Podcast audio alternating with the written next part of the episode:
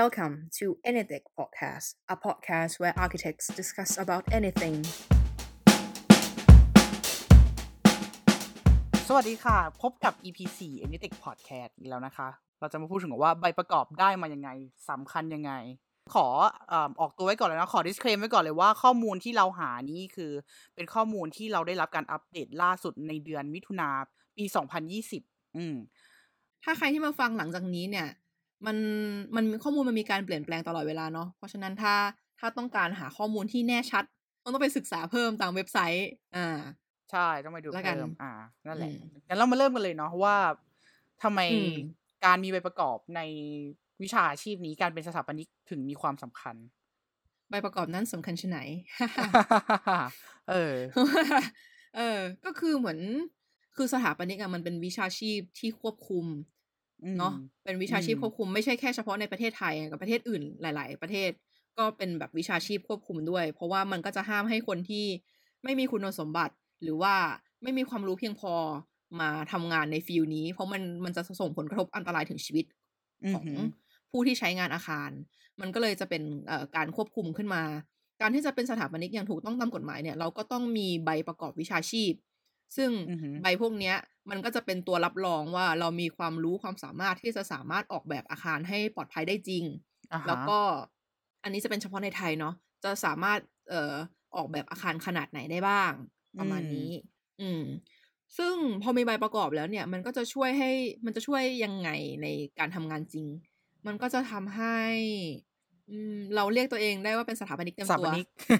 เออเออ เป็นสถาปนิกเออเต็มตัว เออ แล้วก็เหมือนเออ มันก็จะสร้างความเชื่อมั่นให้กับลูกค้าแล้วก็นายจ้างด้วยเนาะว่าอืมเออคนเนี้ยมันจบมาถูกต้องมีใบประกอบถูกต้องจ้างได้อะไรทำนองนี้มเออ มันก็จะเป็นตัวชี้วัดความรู้หน่อยๆ ว่าประสบอืมการณ์ประสบการณ์การเรียนของเราแล้วกัน มันเพียงพอกับการทำงาน อืม แล้วก็จะช่วยให้เราสามารถเข้าร่วมทำงานกับโครงการที่มีขนาดใหญ่ได้ แล้วก็จะ เซ็นเรื่องเซ็นใบขออนุญาตก่อสร้างในไทยอะเพราะว่าในไทยมันจะต้องมีการขออนุญาตก่อสร้างจากกับทางเขตเนาะมันก็จะทำให้เราเซ็นใบก่อขออนุญาตก่อสร้างได้ แต่ว่าในไทยก็จะเซ็นได้ตามลำดับขั้น อืมอืมพูดในแง่ practical อีกอันหนึ่งก็คือ ถ้าเรามีใบประกอบเราสำคัญก็ขนาดไหนมีโกสอันนี้น่าจะสำคัญที่มีโอกาสที่เขาจะขึ้นเงินเดือนให้ พูดพูดก็พูด เออ อ่าบางทีก็บางทีเหมือนแบบว่า ตอนที่เราสมัครเราจบใหม่ ๆ เราสมัครเข้าไปใช่ไหมเราอาจจะยังไม่มีใบประกอบนะเวลานั้น เพราะว่ามันยังไม่ถึงช่วงเวลาสอบของแต่ละปี ถูกไหมอือหือแต่ว่าถ้าสมมติว่าเราได้ใบประกอบมาเพิ่มแล้วอะบางที่เขาก็จะอัพเงินเดือนให้เล็กน้อย ถือว่าเป็นค่าใบประกอบอ่าอืมมันมันก็เป็นเหมือนอืมการแบบแสดงคุณสมบัติอะเนาะว่า เราเรียนจบสถาปัตย์อย่างถูกต้องอืมตามกฎหมาย ตามกฎหมายอืมเออก็แล้วก็ก็ใช่อ่าฮะเออ แล้วก็เวลาไปสมัครงานเนี้ย มันก็จะเหมือนกับ ถ้าไม่มีใบประกอบ มันก็อาจจะถูกถามว่า เอ๊ะทำไมทำไมยังไม่มีใบประกอบอะไรอย่างนี้ถูกไหมคือคือต้องเข้าใจนิดนึงว่าเราสมัครในตำแหน่งสถาปนิกอะแล้วคืออ่าฮะใบประกอบที่ไทยอะถ้าสมมติว่าเราจบห้าปีเราก็สามารถสอบได้เลยใช่ไหมมันก็เป็นเหมือนอืมหนึ่งในหนึ่งในขั้นตอนการจะเรียนจบอะทำนองนั้นนะอืมในในความอืมคิดเรานะ เอออ่าเขาก็เลยคิดว่าน่าจะเหมือน ถ้าสมมติว่าเราไปสมัครงานตำแหน่งสถาปนิกที่อื่น แล้วเราไม่มีใบประกอบอะเขาก็จะถามว่าทำไมถึงไม่มีล่ะ แบบอืมสอบตกเหรอหรือเปล่า หรือว่าอะไรเออเออบางบางที่เขาก็เหมือน ใช้เป็นปัจจัยในการตัดสินใจรับคนเข้างานด้วย ว่าแบบ ก็คุณมีใบประกอบมาแล้วก็ถือว่าคุณเป็นสถาปนิกเต็มตัวแล้วอ่าพอคุณไม่มีใบประกอบอย่างเงี้ยแล้วเขาก็อาจจะถือว่าเราไม่มีคุณสมบัติพอ อะไรทำนองอืนี้มอืมเออ ก็เป็นก็เป็นอะไรที่ make sense เนาะก็ก็นั่นแหละค่ะอืมแล้วก็เราก็จะพูดอ่าว่าการมีใบประกอบนั้นเราต้องทำอย่างไรบ้าง ทั้งในไทยแล้วก็ต่างประเทศต่างประเทศอืมอืเรามาเริ่มกันในไทยก่อนเลยไหมอะนะ welcome to Thailand นะประเทศไทยก่อนเลยไทยแลนด์คือจ้าเพราะว่า อันนี้ก็เป็นเหมือนว่าจะพูดยังไงดีล่ะ มันเป็นประเทศที่เราเราในที่นี้หมายถึงมน มีความรู้ที่สุดแล้ว เพราะว่าก็ผ่านกระบวนการนี้มาอือหือเนาะก็จะให้ข้อมูลได้ละเอียดประมาณนึง แต่ว่าก็ตอนที่เราสอบกับตอนนี้ที่เขาสอบอะก็ไม่เหมือนกันแล้ว เพราะฉะนั้นก็ต้องเช็คเรื่องรายละเอียดการสอบดีๆ เนาะอืม ก็ก็พูดก่อนว่าสาขาที่เราจะสามารถสอบได้เนี่ย มันมีสาขาอะไรบ้าง แบบสาขาที่ เอ่อระบุถึงใบประกอบวิชาชีพอ่าว่ามันจะมีสาขาอะไรบ้างมีสาขาสถาปัตยกรรมหลัก ซึ่งอังงานงานที่จะต้องใช้ใบประกอบวิชาชีพเนี่ย มันจะต้องเป็นงานพื้นที่อยู่อาศัยที่มีพื้นที่มากกว่า150ตารางเมตรอือฮึแล้วก็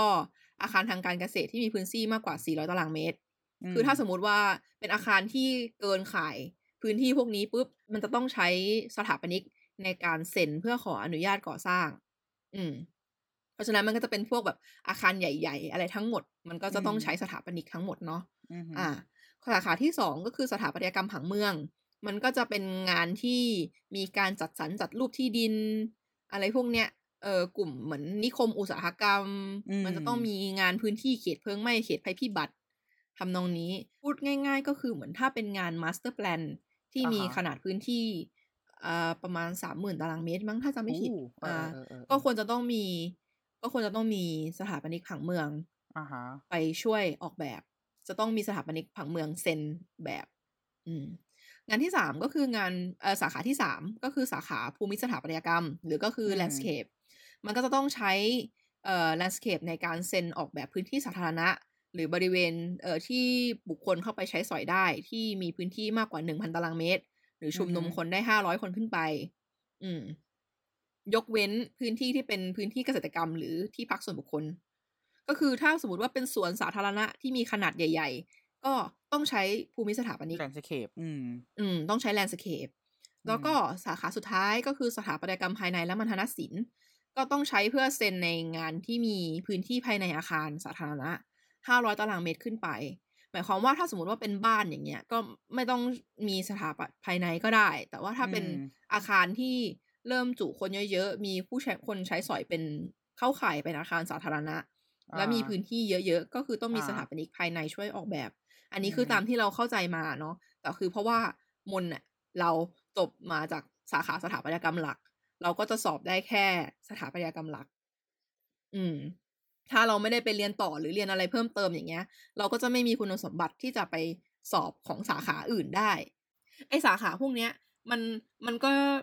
ระบุไว้อยู่แล้วตอนที่เราเรียนน่ะ ว่าถ้าเราเรียนสาขาไหนเราก็จะสอบสาขานั้นได้อืนั่อนแหฮึละ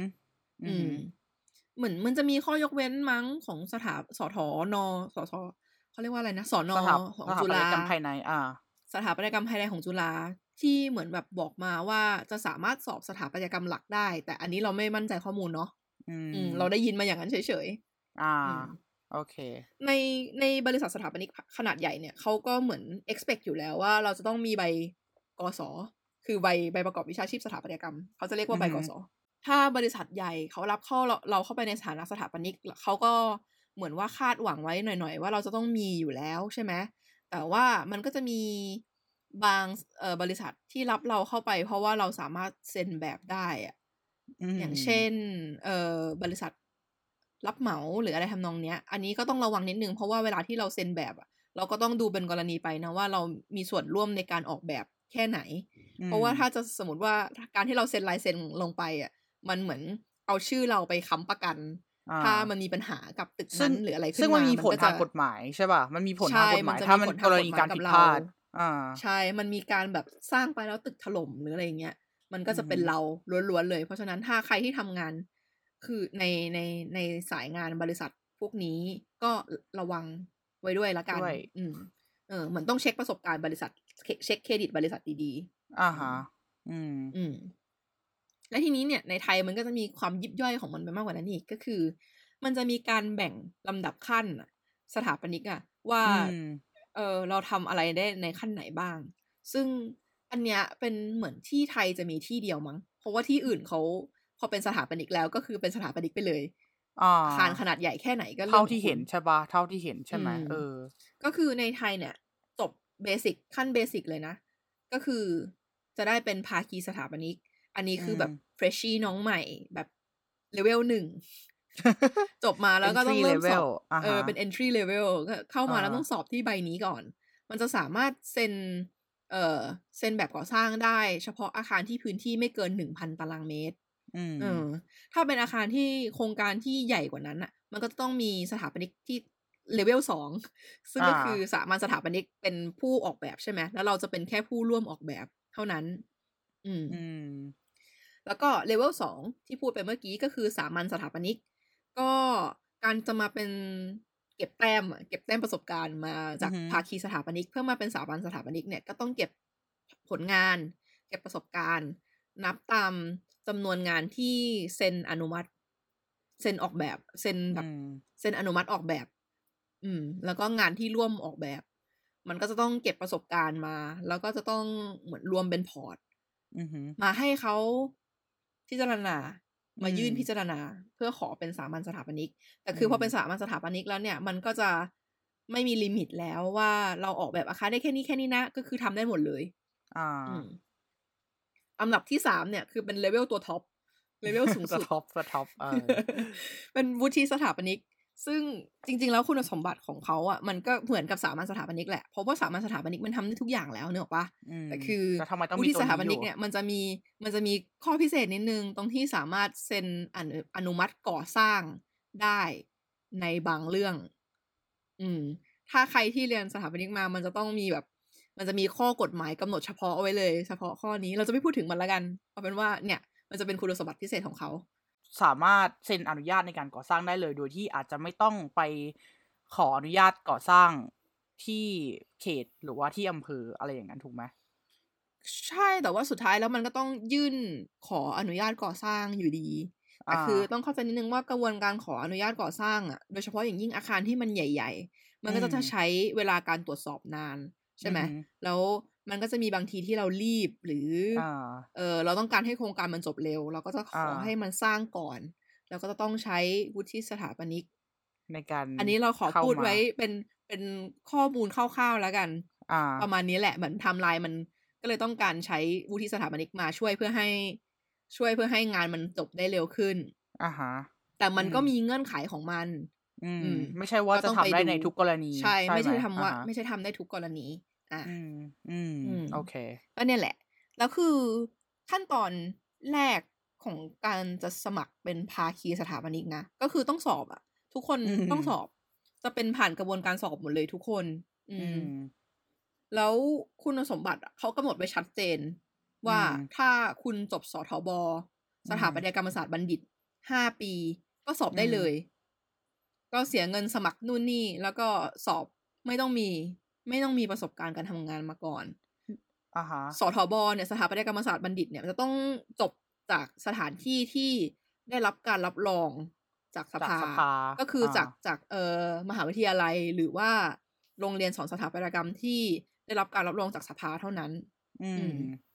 ก็อย่างนี้อืมรวมถึงกรณีจบต่างประเทศด้วยปะหรือ หรือก็แค่ ก็เราแค่ในว่าไทยกรณีจบ อันเนี้ยคือพูดถึงแค่ในไทยเนาะแต่ว่าอ่าถ้าสมมติว่าเมย์จบต่างประเทศอย่างเงี้ย แล้วอยากกลับมาทำงานที่ไทยใช่ปะก็คิดว่าน่าจะต้องยื่น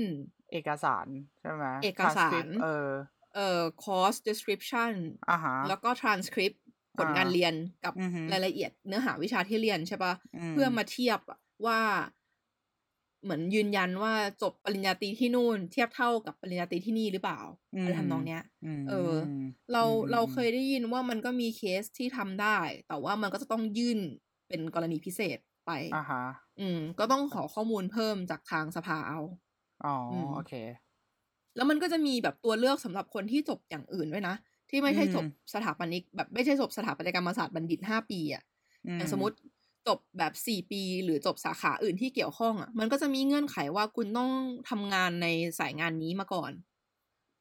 อืม อย่างน้อยอืมหนึ่งปีเป็นต้นเนาะอ๋อก็ต้องไปดูเงื่อนไขเอา มันมีสายสารพัดสายเลยสายกอขอคองออะไรอย่างเงี้ย แต่คืออมถ้าจบสทบห้าปีก็คือสอบได้เลยเลยต้องมีประสบการณ์ตรงนั้นเพิ่ม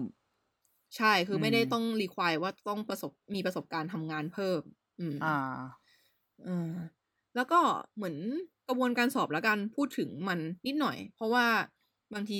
คิดว่าคนที่มาฟังก็อาจจะอยากรู้ว่า เราต้องทำอะไรบ้างเออออะไรอย่างเงี้ย เออ ก็คือเหมือน disclaimer เหมือนเดิมว่าเหมือนเขาเพิ่งเปลี่ยนให้สามารถสอบได้หลายรอบต่อปี คือก่อนหน้าอือฮึเนี้ยตอนที่เราจบมา มันสอบได้แค่ปีละครั้ง ก็คืออมถ้าตกครั้งนี้ก็ก็รอหปีนหน้ารอเลยครั้งหน้ารอปีหน้าเลยแต่คือเหมือน เราเคยได้ยินมาว่าเขาพยายามที่จะเพิ่มจำนวนผู้มีใบประกอบในไทยอะ เพราะว่าอืมตอนเนี้ยสถาปนิกตามตามอัตราการทำงานแล้วสถาปนิกในไทย ถือว่ายังขาดตลาดอยู่อ่าฮะเออเขาก็เลยเหมือนพยายามอยากเพิ่มจำนวนจบ เขาก็จะแบ่งรอบสอบไปเป็นสี่รอบหรือสามรอบไม่แน่ใจ เอออมอืมแต่ต้องคืไปอเช็ครุ่นดูอีกมันเพิ่งทีเปลี่ยนเออมันเพิ่งเปลี่ยนมาเมื่อไม่กี่ปีนี้เองอะ่ะ คือเหมือนตอนรุ่นเราสอบอะ่ะ เรารู้ข่าวการสอบ เพราะว่าอาจารย์มาบอก เราเราไม่เคยรู้เรื่องแบบเหมือนว่า ตอนที่เรียนจบอะก็แบบอะจะจบแล้ว เรายังไงก็รู้สึกว่าจบอะไรเออย่างอเงี้ยเออเหมือนเออก็ยังก็รู้สึกว่าจบ มันมีความเหมือนแบบอืมเขาเรียกว่าไงอะเราไรไงเดียงอะสาหน่อยๆอะเออแล้วไงอะมีความแบบเออไงยิบหน่อยๆว่าแบบเออก็จบแล้วแล้วทำไมเหรออะไรอย่างเงี้ยก็สมัครงานแล้วเขาก็รับเราแล้วนี่เลยทำนองเนี้ยแล้วเราก็อ่าฮะลืมนึกไปว่าเออเนี่ยจริงๆเราต้องสอบใบกศด้วย คือมีอาจารย์กับกับรุ่นพี่ที่มหาลัยอะ มาคอยเตือนว่าเฮ้ยสมัครสอบแล้วหรือยัง แล้วเราถึงนึกขึ้นได้ว่าเออว่ะ ต้องต้องสมัครสอบอันนี้ด้วยนี่หว่าอ่าฮะอืมก็ก็ใครที่ใครที่จบแล้วหรืออะไรอย่างนี้นะก็อย่าเพึ่ง อย่าเพึ่ง อย่าอย่าเพิ่เพึ่งงทิ้งความรู้ทั้งหมดไป เพราะว่าจังหวะที่เราจบแล้วก็แบบอะ delete ดีลิทาร์ดดิสไม่เก็บฟอร์แมตไม่ฟอเก็ร์บแมตข้ฮาอร์ดดิมูสลเออ format ฮาร์ดดิสก์ไปเลยเออไม่เก็บข้อมูลอะไรไว้เลยอย่างเงี้ยเออก็เลยเหมือน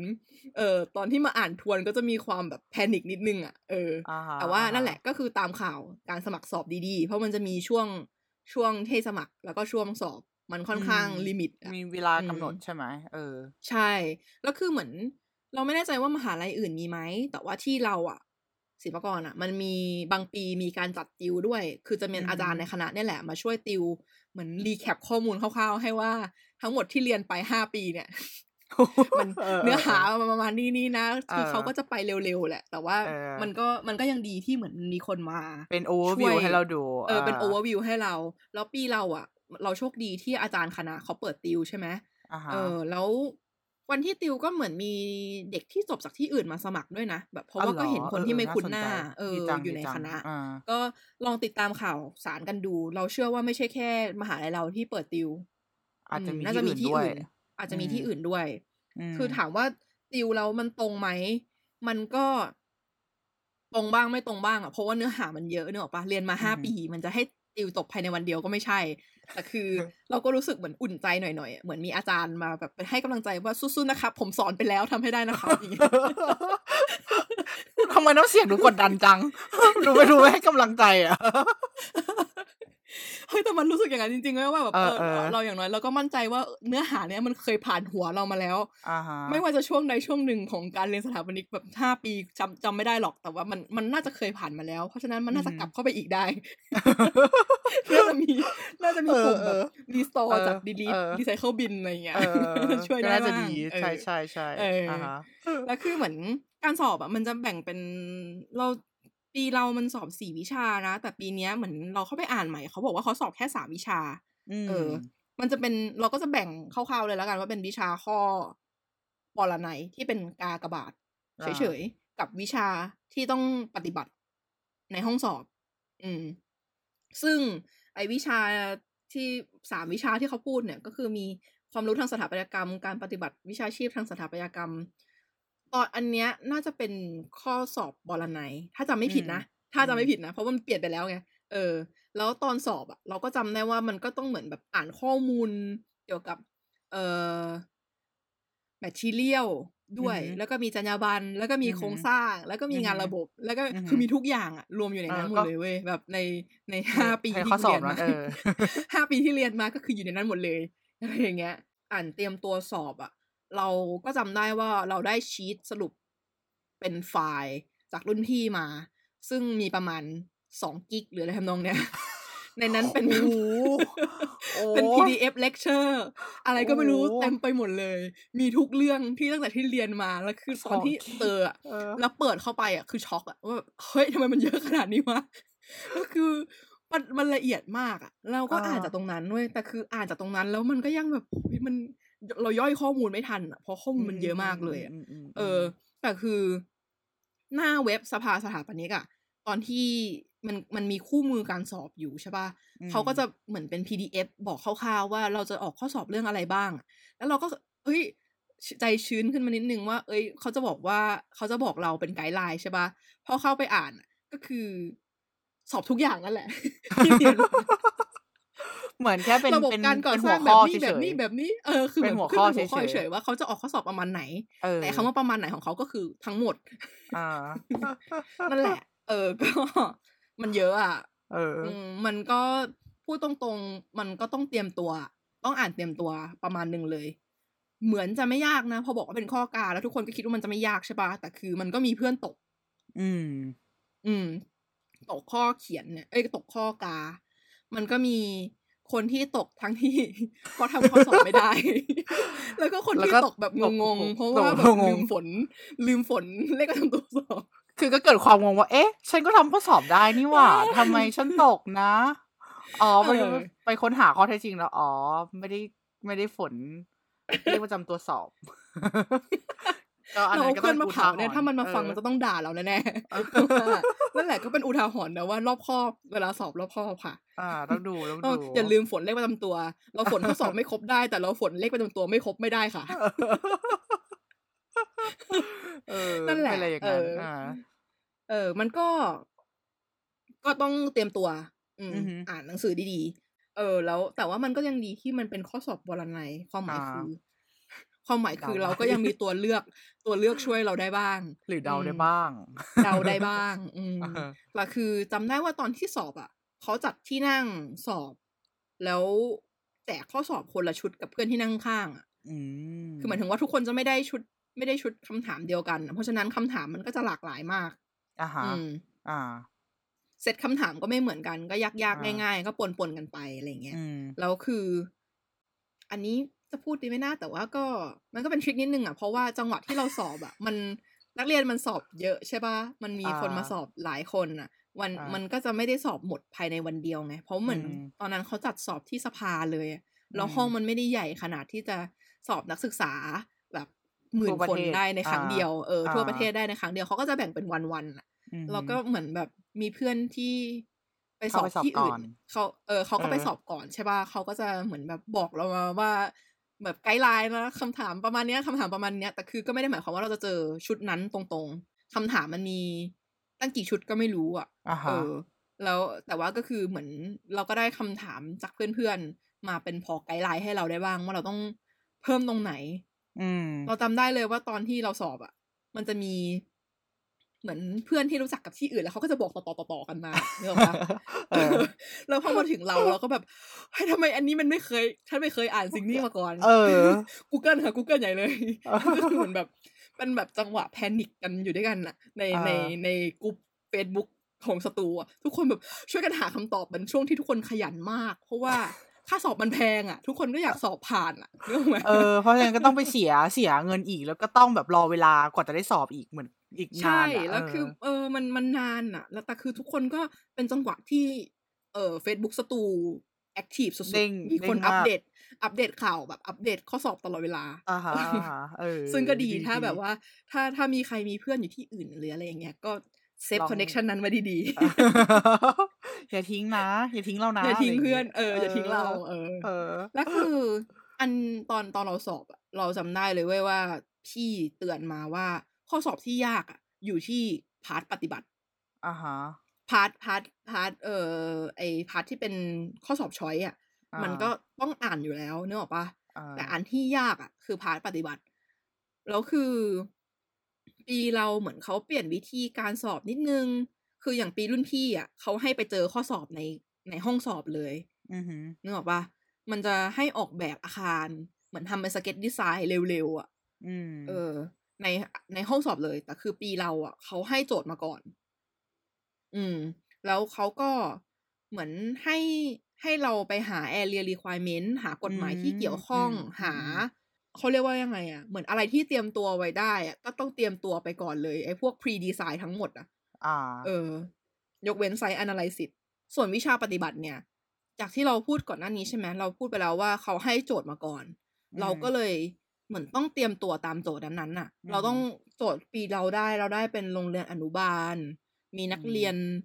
จำไม่ได้แล้วว่านักเรียนกี่คน แต่ว่าแบบน้อยอะนึกออกปะอือฮึมันพื้นที่เราก็จะต้องเตรียมพื้นที่ให้เหมาะสมกับการใช้งานของนักเรียนพวกนั้น แล้วเราก็ต้อง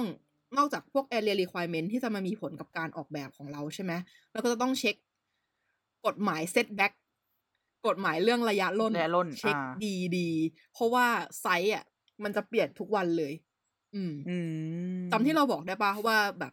วันแรกมันมันมีคนสอบเยอะอะเพราะฉะนั้นเออมันก็จะจัดสอบหลายวันใช่ไหมเออ แล้วคือวันแรก ๆที่สอบอะ site มันจะ chill มากอะคือแบบเป็นแค่ site แล้วก็มีถนนผ่านข้างหน้าจบอ่าแล้วก็จะมี setback แค่ข้างเดียว เหมือนแบบ setback ตามกฎหมายอ่ามันก็มีที่ทุกข้างนั่นแหละแต่คือแบบอ่าฮะที่เราต้องคำนึงถึงแล้วเราต้องเขียนลงไปอะว่ามันจะมี setback จากถนนข้างหน้ากี่กี่เมตรกี่เมตรอะไรอย่างเงี้ยอ่าแต่คือ ข้อสอบมันค่อยๆพัฒนา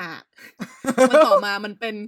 มันต่อมามันเริ่มเป็นสี่แยกเว้ย แล้วไซส์เออแล้วก็ไปติดหัวมุมอะมันก็จะมีเออ setback จากถนนสองข้างแล้วใช่ปะเออแล้วมันก็จะค่อยๆเพิ่มไปเรื่อยๆอะแล้ววันที่เราเราไปสอบอะอ่าฮะเรามีทุกอย่างเลยเว้ย มีทั้งแต่แบบถนนใช่ไหม ก็คือมีเออ setback สองข้าง ก็จะมีเออเรื่องแบบทางเข้า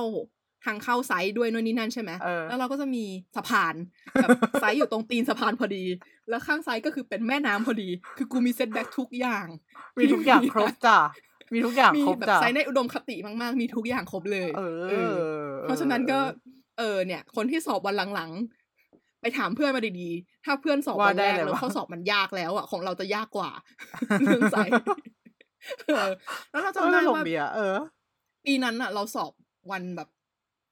ท้ายๆแล้วอะมันเหมือนเหมือนอืมไปสมัครช่วงท้ายๆอะมันก็เลยได้สอบวันอืมอืม ท้ายๆอะ อืมนั่นแหละค่ะ โอ้โหจำข้อสอบเข้าไปทุกอย่างเลยจำแบบจำกฎหมายเข้าไปอะแล้ว กฎหมายอะเนกออกปะมันก็มีหัวบวม เออ กฎหมายมันก็มีแบบ ฉบับนั่นฉบับนี้เออโน่นนี่นั่นอะไรเงี้ย คือต้องจำเข้าไปทุกอย่าง เออ นั่นแหละอืมเออ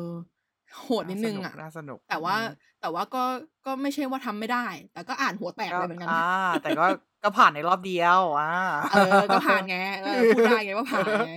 เออ แล้วคือเหมือนแบบเขาตอนตอนที่เขาบอกอะ เขาจะเหมือนข้อสอบที่ให้ทำใน part ปฏิบัติ เราจะพูดถึง sketch design หนักหน่อยนะ เพราะเรารู้สึกว่าเราเตรียมตัวกับ sketch design แล้วแบบตื่นเต้นมากกับการทำ sketch design อะแบบอืมข้อเขียนมันก็ประมาณหนึ่งใช่ปะมันออกทุกคนจะพูดอย่างนี้แล้วกัน ข้อเขียนทุกคนออกมาจากห้องสอบด้วยความรู้สึกที่แบบกูทำได้หรือเปล่าวะแบบนี่ทำได้จริงหรือเปล่าเนี่ย อ่า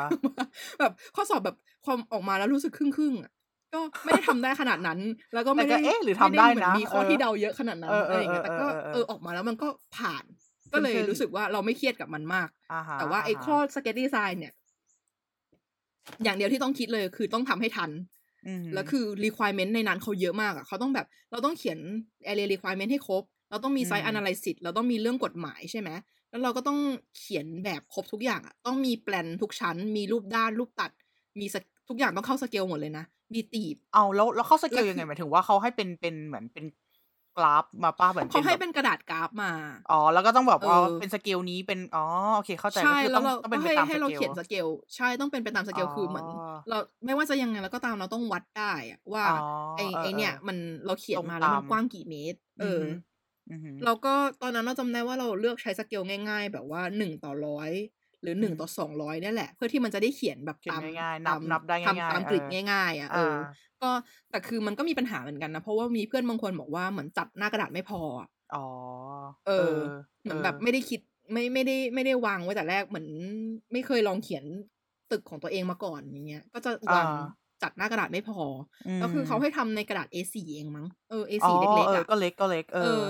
มันก็มันก็เลยทุกอย่างมันก็เลยเบียดมากอะนึกออเบียกดปะอืเอมอ เขาให้เวลาตอนเราสอบอะเขาให้เวลาสี่ชั่วโมงอืมในการทำทุกอย่างให้เสร็จว้าวแอนรูปด้านรูปตัดแอนทุกชั้นรูปด้านรูปตัดตีบโอ้แล้วก็ไอ analysis site ทุกอย่างถือว่าจะเยอะต้องเสร็จเออถือว่าบีบแต่มากคือนะเอาจริง เออ บีบมากคืออมเราตอนนั้นเราจำได้ว่าอาจารย์ อาจารย์หรือรุ่นพี่นั่นแหละ เคยบอกทริคมาว่า ไม่ต้องทำให้สวยทำอ่าให้มันให้เสเสร็ร็จจเอคืออทำยังไงก็ได้ให้มันเสร็จ เออ เพราะว่าเพราะว่าอย่างนี้ถ้าจะพูดจริง ๆ มันก็ไม่ใช่ เหมือนการเป็น presentation ก็แค่จะอยากจะดูว่า เรามีศักเรายออภากพแบพบอได้ไหมได้ไหมเออเอออ่าแล้วคือมันก็จะมีทริคอะไรอื่น ๆต่างๆอะที่แบบคนสอนมาก็อย่างเช่นแบบใช้ใช้ชื่ออะไรนะ ดูดูฟังก์ชันของเราใช่ไหมแล้วเราก็เซตอ่ากิจเสาตามนั้น ตามฟังก์ชันอ่าที่ใหญ่ที่สุดอะอย่างเช่นแบบอ๋อเซตกิจไปเลยแปดคูณแปดเราจะใช้แปดคูณแปดเมตร ทั้งโครงการ แล้วก็จะใช้ไปเลยอย่างเงี้ย แล้วมันก็จะเหมือนอืมช่วยให้เราทำงานง่ายได้ขึ้นเร็วอ่าอื มมันก็จะทำงานเร็วขึ้นนิดหน่อย อืม ซึ่งซึ่งมันก็ดี เอออืมเอ้ยรู้สึกตีบเนี่ยมันจะมีตีบภายนอกกับตีบภายในด้วยมั้งถ้าจำไม่ผิดอ่าอ๋อเออ perspective ใช่ต้องไหมเออเออต้องเอมีอต้องมีตีบสองอัน คือือมทำเหมือนสอบแกดแพดเลยอะเอาจริงๆไหมแต่อ๋เป็อนแกดแพเอดอเอที่อเราเออมีเออวิชาคือดีไซน์แล้วอะอ่าเออซึ่งก็คือต้องครบกว่า แต่คือถ้าเป็ต้นองครบแกดกแพว่าดแกดสอบแพดสี่อะมันก็เหมือนกับเหมือมันนอาคือรมเหณ์มือเป็นนแค่แค่เป็นเขียนแค่ perspective ซีนเดียวเอใช่อเป็นแค่ perspective ซีน perspective เดียวซีนเดียว แต่ว่าอันตามนี้คือต้อตางมมีที่เขาสั่ง perspective แล้วก็รูปตัดรูปด้านใช่ไหมแล้วอืก็มีมแปลนเออ analysis ทุกอย่างอะไรอย่างอ่าเงี้ยเออโอ้อืมก็เนี่ยแหละน่าสแบนบใจความสนุกสนานของการสอบใช่ป่ะเอแล้วอคือด้วยความที่เหมือนมันสอบเป็นวิชาวิชาไปอะอืมมันก็จะตกเป็นวิชาวิชาไป คือจังหวะที่ประกาศผลสอบอะก็จะมีเขาจะบอกหมดเลยไงว่าแบบอะเลขที่นี้ตกตกผ่านผ่าน อย่างเงี้อืยอหือคือคือแล้วเราก็ต้องรู้เลยว่า เออ เราต้องเราต้องไปซ่อมวิชาไหน และไอ้อ่าการซ่อมเนี่ย มันก็ต้องเสียเงินเพิ่มเนื้ออกปะอ่าเอฮะออ่าฮะเราเราไม่แน่ใจขั้นตอนนะว่าแบบเออต้องยื่นเรื่องขอซ่อมขอดูกระดาษคำตอบ ขอดูอะไรอย่างเงี้ยยังไง แต่ว่ามันทำได้มันทำได้ต้องไปดูแค่เสียตังค์มาหาเพิ่มข้อมูลอ่าฮะอ๋อเสียตังค์เพิ่มด้วยมีค่าแค่เสียเสียตังค์เพิ่ม processing fee อะไรก็ว่าไป เออ processing fee ใช่ เออ เออแล้วคือถ้าสมมติว่าเราผ่านขั้นตอนการสอบกระดาษ สอบแบบข้อสอบมาหมดแล้วอะอืมมันก็จะมีการสอบสัมภาษณ์ต่อ ซึ่งอืมการสอบสัมภาษณ์เนี่ยเราก็จะได้คุยกับสถาปนิกที่เป็นตัวแทนที่สภาเขาให้มา ก็จะมีอืมสถาปนิกหลายท่านเลยวันนั้นแบบเพื่อนเพื่อนที่ไปบอกว่าเจอเจ้าของบริษัทหลายที่มากอืมอืมแล้วมีความอืเกรงนิดนึงแต่คือก่อนหน้านั้นเราไม่รู้เลยไงว่าเราจะได้สัมภาษณ์กับใครเนี่ยหรอกปะอ่าฮะเขาจะแบบสุ่มให้เราเข้าไปนั่งตามตำแหน่ง แล้วเราก็จะเจอกับอ๋อคนที่เราไม่เคยรู้มาก่อนว่า บางทีพูดตรงๆไม่รู้ด้วยซ้ำว่าเขาคือใครอะเพราะเขาเออก็ไม่ได้แนะนำตัวอ่าเออ เออเขาก็แค่เหมือนแบบถามเราเรื่องกว้างๆใช่แบบความรู้คร่าวๆแบบอาคารขนาดใหญ่คือกี่ตารางเมตรขึ้นไปเหรอ และนี่อืมคุณรู้หรือเปล่าว่าคุณสอบใบภาคีเนี่ยคุณออกแบบได้แค่กี่ตารางเมตรอืมและที่คุณออกแบบกี่ตารางเมตรเนี่ยถือเป็นอาคารขนาดใหญ่หรือเปล่าเขาจะถามอะไรทำนองเนี้ยอืมอืมอืมอืมอืมเพื่อเช็คเพื่อเช็คซึ่งเป็นเหมือนอ่า เพื่อเช็คแบบสมองเราอีกทีเว้ยแต่คือเราก็ต้องอ่านข้อมูลเตรียมเข้าไปนิดนึงเนกอะปะไม่งั้นเราก็จะ blank แบบต่อหน้าต่อหน้ากรรมผู้การกรรมการ เออ่าออืมแล้วเราก็จะเกิดอาการแบบว่า เออเออเออซึ่งซึ่งจซึ่ริงงๆมันก็มันก็ดูไม่ได้เหมือนเป็นคำถามที่ยากเนาะถ้าเกิดพูดมาถ้าเกิดว่าคนที่เรียนจบมาห้าปี ก็ดูเหมือนไม่ยากคืแต่ว่ามันต้องคือมีมัสนไม่ได้ติยากแต่ว่าเราเราจะคิดไม่ถึงไงว่าเขาจะถาอ่ามฮะอ่าฮะ ในในเวลานั้นอะเราแค่เออเราแค่ไม่ได้คิดเลยว่าเขาจะถามเรื่องนี้ เออแต่คือเพื่อนที่เจอส่วนมากอะ ก็ผ่านนะ ผ่านผ่านข้อสัมภาก็ษณ์สัมภาษณ์อ่าเออ เหมือนรุ่นพี่เราอะเขามาบอกเราทีหลังว่า ก็ทำให้เขารู้ว่าเราไม่บ้า ว่า เออเธอมีมีสติสมประกอบว่างั้นเถอะ เออ มีสติเออประมาณนึงในการตอบเออออะไรเงี้ย ไม่ได้ตอบอะไรที่มัน บ้าบอแบบหรือเกินหลักไปอะไรเอเงี้อยเออก็ก็โดยมากก็ผ่านนะ อะไรเงี้ยทุกคนไม่เคยมีใครตกหนีถ้าไม่ได้บ้าก็พี่พูดไว้ก็อ๋อโอเคค่ะ ก็ได้อะไรเงี้ยแต่คือเออก็ต้องมันก็มันก็เป็นเหมือนอีกกระบวนการหนึ่งแล้วเราก็จะรู้สึกกดดันไว้เวลาอืมจังหวะที่เราอยู่อืมต่อหน้า คนสัมกรรมภาษการณ์อ่าเหมือน เออ มีความแบบมือเย็นเท้าเย็นอะไรอย่างเงี้ยแต่จริงๆแล้ว ก็นั่นแหละ เออ คุยคุยกับเขาแค่ประมาณ ไม่ถึงไม่ถึงสิบนาทีอะอ๋อ แป๊บเดียวเองสั้นๆแล้วก็เสร็จออแล้วออเออ เพราะว่าคนมันเยอะแล้วเหมือนเขาพยายามจะเหมือนสอบทุกคนให้เสร็จภายในครั้งเดียวอือหือะไรอย่างเงี้ยหืมันก็อืเร็วมากทุกอย่างเกิดขึ้นเร็วมากอืมอืมนั่นแหละ เออ แล้วก็หลังจากสอบเสร็จใช่ปะก็เนี่ยการสอบครั้งเนี้ยก็เสียเงินประมาณนึงแล้วอะนึกออกปะหลังจากสอบเสร็จอะเราก็จะต้องเสียค่าอบรมอีก เพื่อที่จะได้เออเพื่อที่จะได้ใบ เขาก็จะแบบเหมือนต้องไปต้องไปนั่งที่นั่นครึ่งวันมั้งถ้าจะไม่ผิด แล้วต้องไปอ่าละนั่งนั่งฟังเลคฟังเชอร์ว่าเออเขาพูดถึงเรื่องอะไรบ้างอย่างวันนี้งั้นแล้วก็จะเป็นแบบเนื้อหาเกี่ยวกับข่าวของสภาสถาปนิกว่า เราจะมีการเปิดสอนโน่นนี่นั่นอะไรทำนองเนี้ยมเออ ก็ฟังฟังเสร็จแล้วก็ได้รับบัตรตอนสุดท้ายอืมทั้งหมดเนี้ยเหมือนเสียค่าเสียค่าเพิ่มไปอีกสี่พันเพื่อที่จะได้บัตรมามอันนี้คือ on top ของค่าสอบนะเอออ่าฮะโอเคโอเคแล้วถ้า ถ้าคนที่มาจากต่างจังหวัดอย่างเงี้ย ก็ต้องมีค่าเช่าห้องค่าโน่นนี่นั่นอีกเอก็อค่าเดินทางอะไรก็ว่าเบ็ดไปเบ็ดเสร็จแล้วก็เกือบหมื่นนะเพื่อที่จะได้เพื่อที่จะได้ใบประกอบวิชาชีพนี้มา เพราะฉะนั้นถึงจะอยากบอกจะบอกว่าสอบแต่ละครั้งก็ใส่คเตรีวายมมพตัวยายามให้อย่างพร้อมตั้งใจ อย่างควรจะไม่ตั้งใจมากๆ เพราะ จากจำนวนเงินที่เสียไปแล้วก็คือ เออ ก็หลายคืออยู่ คือต่อ คือต่อให้ใบประกอบไม่ใช่แบบแรงบันดาลใจของคุณ แต่เงินที่เสียมันไปคือเนี่ยเป็นแรงบันดาลใจของคุณแรงบันดาลใจแน่ของคุณๆทุกคนอยากสอบให้ผ่านภายในครั้งเดียวหมดแหละเออเพราะแบบมันเสียเงินเยอะอะเอเอออ แล้วการที่จะสมัครสอบครั้งต่อไปอะ ก็คือเหมือนต้องมาเสียเงินในกระบวนการนี้อีกรอบอะแล้วก็เสียเวลานึกออกไหมด้วย ใช่ เออ ก็จะเสียเวลาออเราด้วย เวลาทำงานเราต้องหาวันลามา หรือว่าอืมบางทีแบบที่ทำงาน คือตอนนั้นที่เราสอบอะมันเป็นช่วง มันเป็นช่วงธันวาหรืออะไรทำนองเนี้ย ซึ่งแบบอืมเพื่อนบางคนเพิ่งเข้าไปทำงานได้ไม่กี่เดือนเองอะแล้วมันอืมยังไม่ผ่านช่วงโปรอะซึ่งจริง ๆ แบบใช้วันลาไม่ได้เลยนะเออเราต้องขอหัวหน้าต้องขอเลยว่าแบบขออนุญาตมาสอบอย่างงี้นอย่างนี้อะซึ่งถ้าเราขอบ่อยๆ มันก็จะดูไม่ดีกับเราถูกปะอ่าฮะเออเอออืม นั่นแหละ อันเนี้ยก็ก็จริงคร่าวๆแล้วกันของไทย ก็ก็ละเอียดอยู่ก็ไม่ถึงขับข้าวขนาดนั้นก็คือละเอียดเลยว่ะเราว่านะก็คือเอคืออเพราะว่าอันเนี้ยมันเป็นแบบเบสจากประสบการณ์เราไงเราก็จะพูดเออได้เยอะนิดนึงว่าเราเจออะไรมาบ้าง ถึงแม้จะลืมลืมๆไปบ้างเพราะแบบมันก็หลายปีแล้วเนาะแต่ก็แต่ก็เออเนี่ยเรื่องเออเรื่องเสียเงินเราจำได้ เออเออก็ดีก็ดีถือว่าเป็นเนี่ยประสบการณ์ที่ที่ดีนะ คือเราเออคิดว่าแบบขั้นฟังของเราหลายๆ คนก็คือคงจะอยากจะสนใจมากสุดแหละ เพราะว่าเราคิดว่านะอืมคนส่วนใหญ่ก็คือ น่าจะจบจากที่ประเทศไทยแล้วก็ ก็ต้องสอบใบประกอบ อืม ของไทยนั่นแหละ ก็อืมก็อย่างที่บอกว่าใบประกอบมันแพงอะ ก็ ตอนแรกที่เราตอนแรกที่เราเรียนจบอะเราก็ไม่คิดว่าเราจะต้องมีค่าใช้จ่ายอะไรอย่างงี้แล้วใช่เอปะอเราก็เลยออเหมือนไม่ได้คิดถึงมันมากอะแต่อืมคืออืมพอมาสอบจริง ๆ แล้วอะก็อืมเอาเป็นว่าถ้าใครแบบเซฟค่าถ่ายภาพ ช่วงรับปริญญาไม่ได้ก็เอาไปลงตรงนี้แล้วกัน เหมือนวางจะได้อ่าวางแผนการเงินในอ่าล่วงหน้านิดนึงเออออ่าคนคนงกอย่างเราก็คือก็ต้องถึงเรื่องถึงเรื่องเงินถ้าเกิดเออว่าคนเรื่องเงินที่เป็นเขาไม่เรื่องหลักมีปัญหาอืมอะไรแล้วเขาก็คงแบบเออฟรีๆแต่ของคนงกอย่างเราก็คือเรื่องเงินสำคัญจังเออ อ่าก็มันแพงอะเออก็เนี่ยสรุปของไทยมันก็จะมันก็ประมาณนี้แหละ คือแต่คือถ้าสมมติว่าเราสอบเราเราเรียนจบห้าปีเราก็สอบได้เลยอืม โดยที่แบบไม่ต้องคิดมากใช่ปะแต่ถ้าอืมเป็นกระบวนการของฝั่งต่างประเทศที่เราจะพูดถึงต่อไปอะ มันอืมเท่าที่ฟังดูเหมือนจะมีอะไรอย่างอื่นเยอะกว่านี้อีก ก็เดี๋ยวใช่ไปลองฟังดู ใช่ แล้วก็จริง ๆ แล้วเนี่ย ขอ disclaimer อีกรอบว่าอ่าหาข้อมูลของท่อนต่างประเทศเนี่ย ด้วยความที่เราไม่เคยไปสอบ แล้วก็ไม่มีประสบการณ์ส่วนตัวใช่ไหมเราก็จะหาข้อมูลจากเว็บไซต์เขาเป็นหลักอ่าฮะอืมแล้วคือก็รีเสิร์ชเอานั่นแหละทั้งหมดเออือมแล้วคือเหมือน จากที่เข้าไปหาข้อมูลมามันมีเงื่อนไขเยอะมากอะมันมีอืมกรณีนู่นกรณีนี่ค่อนเงื่อนข้าไขงส่เยวนอะบุคคลใช่ค่อนข้างจะเยอะ แล้วก็มีากเงื่อนไขส่วนออบุคคลด้วยใช่ใช่เออเพราะฉะนั้นก็เหมือนก็ถ้าถ้าสมมติว่าสนใจอยากไปทำงานต่างประเทศโดยที่มีใบ แบบอยากได้ใบประกอบวิชาชีพของประเทศนั้นๆน่ะก็ต้องอ่าไปหาข้อมูลเพิ่มเอาละกัน เพราะแบบอืม PDF มีเป็นสิบหน้าเลยอะก็ต้องต้องใช่อ่านให้ละอ่านเอียดละ เอียดเออ อ่านละเอียดมากๆ อืม อืม แล้วก็ประเทศที่เราเลือกมาพูดเนี่ย ก็จะเลือกมาในประเทศที่คิดว่า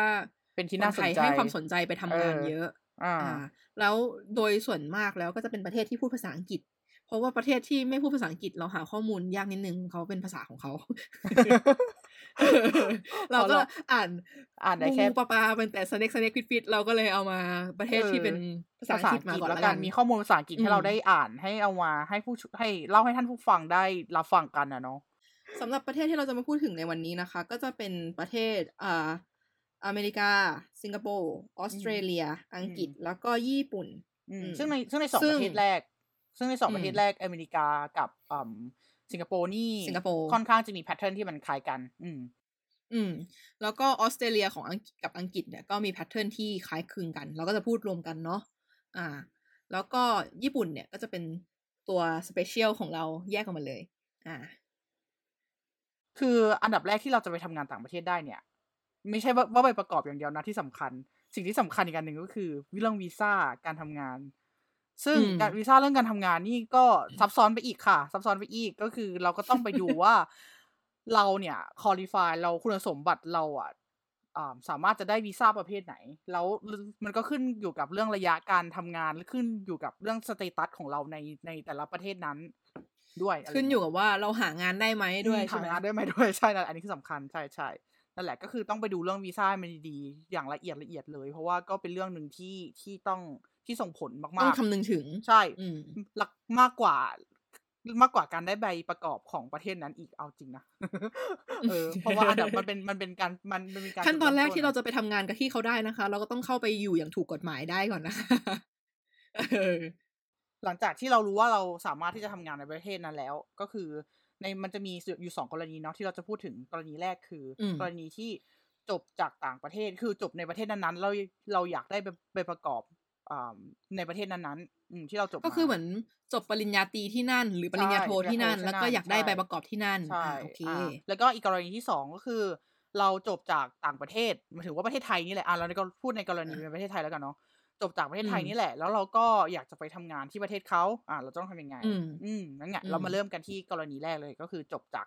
ประเทศเขาเราอยากได้ใบอืมอ่าใบประกอบในประเทศนั้นๆอันดับแรกอืที่มต้องเช็คก็คือ เช็คดูว่า โรงเรียนที่เราจบมา มัน accurate หรือเปล่า หมายถึงว่าได้การรับรองว่าอืมเป็นรับรองหลักสูตร หลักสูตรว่าเป็น Bachelor of Architecture หรือเปล่า ได้วุฒิปริญญาตรีที่เป็นสถาปัตยกรรมศาสตร์บัณฑิตหรือเปล่า หรือมหาอืมบัณฑิตถ้าเป็นกรณีจบโท ก็ถ้าอืมเป็นเป็นประเทศอเมริกาสามารถเข้าไปเช็คในเว็บไซต์ได้เป็น naab.org ก็คือเป็นเว็บไซต์บอร์ดที่เข้าไปตรวจสอบ ของโรงเรียนนั้นๆแหละว่าผ่านการรับรองของสภาหรือเปล่า หรือเข้าไปในเว็บไซต์ของสภาเขาเลยก็ได้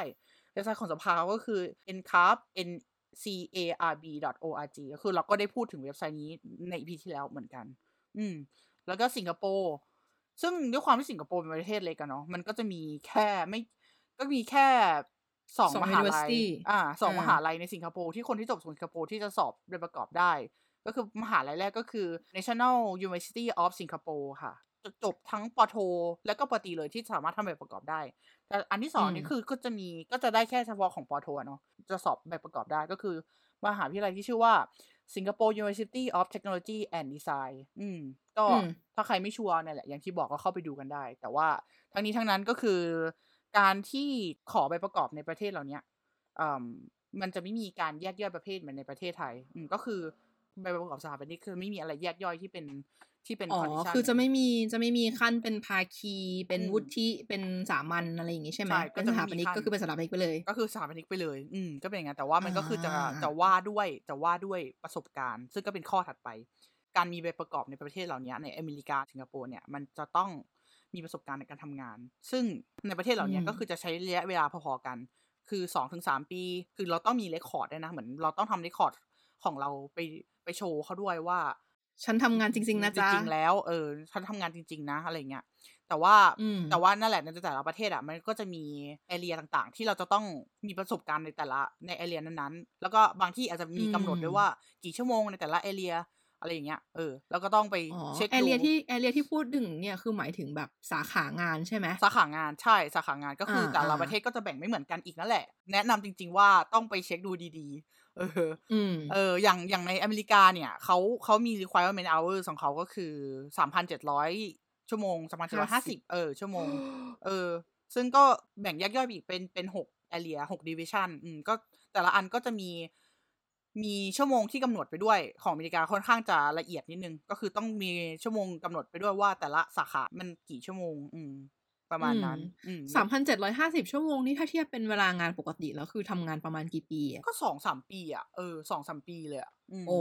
อืมคือนอกจากสองสามจะจบปีนอกจากจะจบ bachelor degree มาแล้ว ยังต้องทำงานอีกสองสามสองปีสามถึงจะปีสามารถสอบเต็กได้ ใช่แล้วก็แต่แล้วก็มีชั่วโมงในแต่ละ division ที่เขากำหนด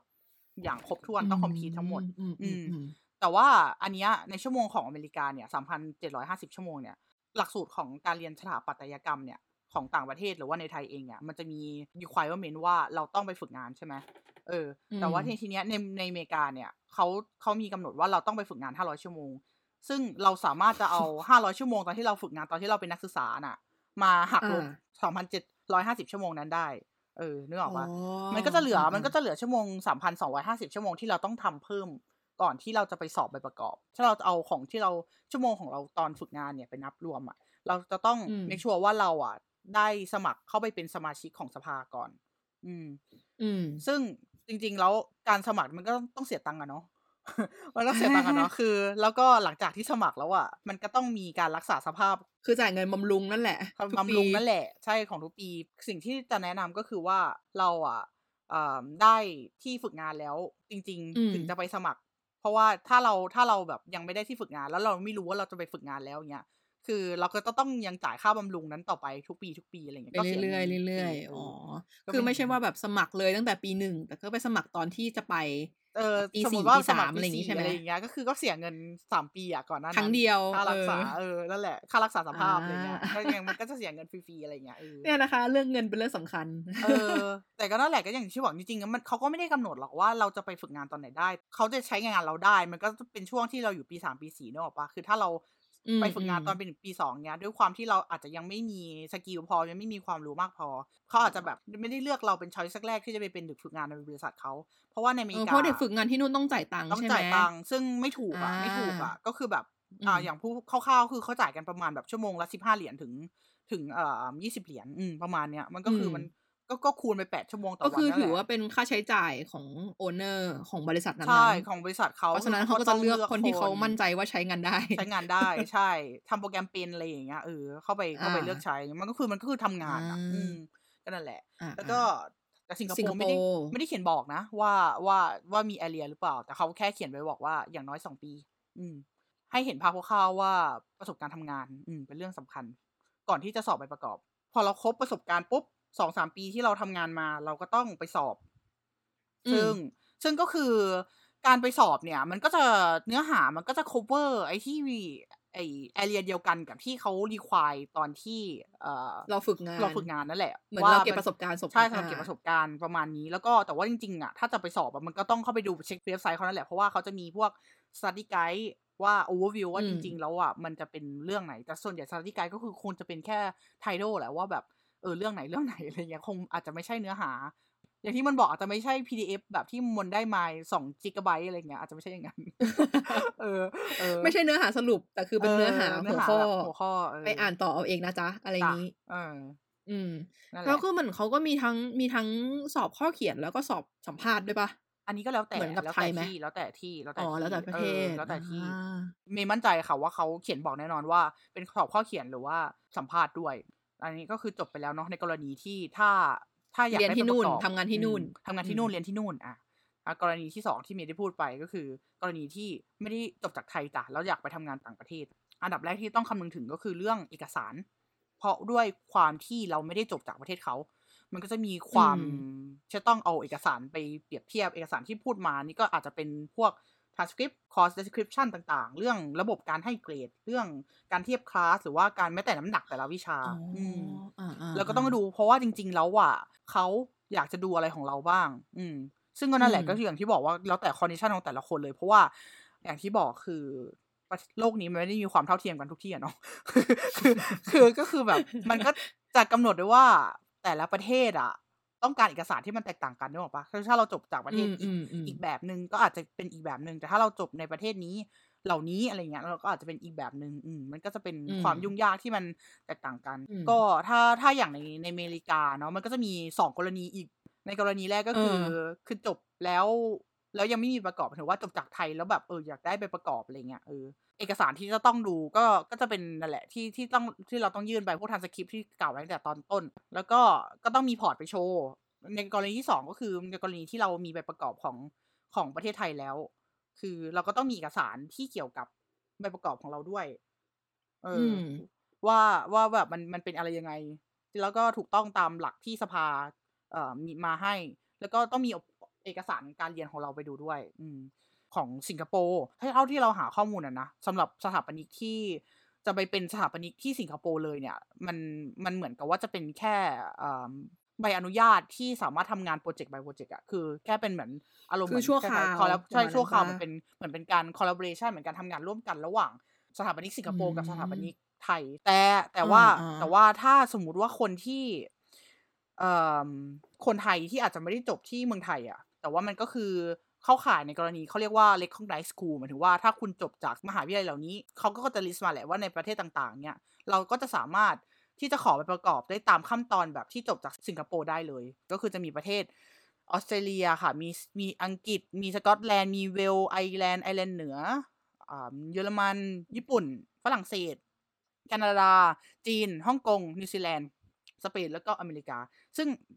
อ่าไม่มีไทยค่ะ ซึ่งซึ่งซึ่งถ้าเข้าไปเช็คในเว็บไซต์ ซึ่งเข้าไปเช็คในเว็บไซต์นั้น ก็คือเขาจะเขียน list ไว้เลยนะว่า มีมหาลัยไหเป็นโรงเรียนบ้มหาลัยไหนบ้างใของแต่ละประเทศอืมอ๋อซึ่งซึ่งอ่าดีมากอ่าซึ่งดีมาก อันนี้ก็โชคดีมาก อืมอืมก็โชคดีมากที่ของเราก็ติด ของเธอเราติดของฉันของเธอไม่ก็ติดจ้ะเออ ก็เป็นอะไรอย่างเงี้ยแต่ก็แต่ก็แต่ก็เออเป็นอะไรที่น่าสนใจก็คือเข้าไปเช็คดูสำหรับใครที่จบสถาปนิกจากต่างประเทศอะเนาะแล้ว แล้วอืมสนใจที่จะลองไปอยากดูทำงานของที่นี่อ่าหรือหรือในอีกกรณีหนึ่ง คนไทยเราก็ไม่สิ้นไร้ไม้ตอก ด้วยความที่เราอยู่ในสมาอยู่ในสมาคมอาเซียนอ่าเราก็จะมีมันก็จะมีอีกอันหนึ่งที่เรียกว่าอาเซียน architect แต่มันอืมก็จะมีเอ่อเขาเรียกว่าอะไรอะ condition ที่เราจะต้องไปดูเหมือนกัน อืมอืมก็ก็เลยเลยว่าต้อง make sure ว่าเราอะจบจากมหาลัยที่ ได้รับการรับรได้องรับของการรับรองในประเทศในนั้นในประเทศนั้นๆจากสภานะเหมือน ก็หมายถึงเป็นเป็นเป็นโปรแกรมห้าปีอะที่เราจบมาๆอ่าอืมก็คือสถาปัตยกรรมศาสตร์บัณฑิตนั่นแหละอืมอืมจบมา แล้วก็แล้วก็ต้องมีใบประกอบของประเทศตัวเอง อืมซึ่งแน่นอน แล้วก็นอกจากนั้นคือเรื่องประสบการณ์ที่เขาก็จะดูอีกก็คือ เราต้องมีการทำงานที่หลากหลาย แล้วก็ต่อเนื่องเป็นเวลาสิบปี แล้วก็แล้วก็แล้วก็สิบปีเลยเหรออ่าโอเคอ่านอกจากนั้นก็คือ หลังจากที่เราได้ไปประกอบของประเทศเราอะ เราต้อง make sure ว่าเราทำงานแล้วในประเทศเราห้าปี อืม ต่อเนื่องด้วย แล้วก็อีกอย่างก็คือต้องมีอย่างน้อยสองปีที่เราได้เป็นหัวหน้าโครงการ ซึ่งก็หมายความว่าจริงๆ เราว่าในกรณีคือต้องเป็นเป็นสถาปนิกที่ที่มีประสบการอาณ์วุโสประมาณหนึ่งเออประสบการณ์ถ้าบอกว่าอาวุโสประมาณถ้าบอกว่าหนึ่งแล้วทำอะงานติดต่อกันสิบปีเนี่ย จากตอนที่จบใช่ปะเออก็อย่างน้อยต้องอายุแบบ มินิมัมก็ต้องอายุสามสิบห้าหรืออะไรอย่างนี้เอปะอเออเออก็เป็นถึงก็เป็นจะอะไรอย่างนั้น ใช่เพราะส่วนใหญ่ก็จบกันประมาณอืมยี่สิบห้าอะไรอย่างเงี้ยเนาะบวกบวกลบเวลาหางานอีกยี่สิบห้ายี่สิบหกอะไรอย่างเงี้ย ก็คืเฮ้อยไม่ยี่ห้าสิต้องแบบยี่สองยี่สามเอออะ22ยี่สามยี่สิบสามใช่ไหมเออเออเออก็เป็นอารมณ์อารมณ์นั้น เออ บวกลบเวลาหางานเพิ่มเข้าไปอีกก็อะเอาประมาณสามสามสิบกว่ากว่าสามสิบสี่สิบ ค่ายจบตามเกณฑ์แบบว่าเข้ามหาลัยเขาเรียกอะไรไม่มีการซิ่วไม่มีการอะไรอย่างเงี้ยนะก็คือก็จะจบอายุอายุประมาณนั้นถ้าในกรณีเมย์ก็คือก็บวกไปอีกค่ะ เพราะว่าในกรณีที่จบช้ามก็ต้องบวกไปอีกอะไรอย่างเงี้ยไม่เออไม่ได้มีแค่ ไม่ได้มีแค่นั้นด้วยใช่ไหมที่บอกว่าต้องทำงานสิบปีต้องมีอะไรใช่นะหลักปฏิบัติ ใช่ต้องมีหลักประพฤติตามเออกฎหลักอะไรของเขาอะเออ หลักปฏิบัติประพฤติตามคุณธรรมจริยธรรม หรือว่า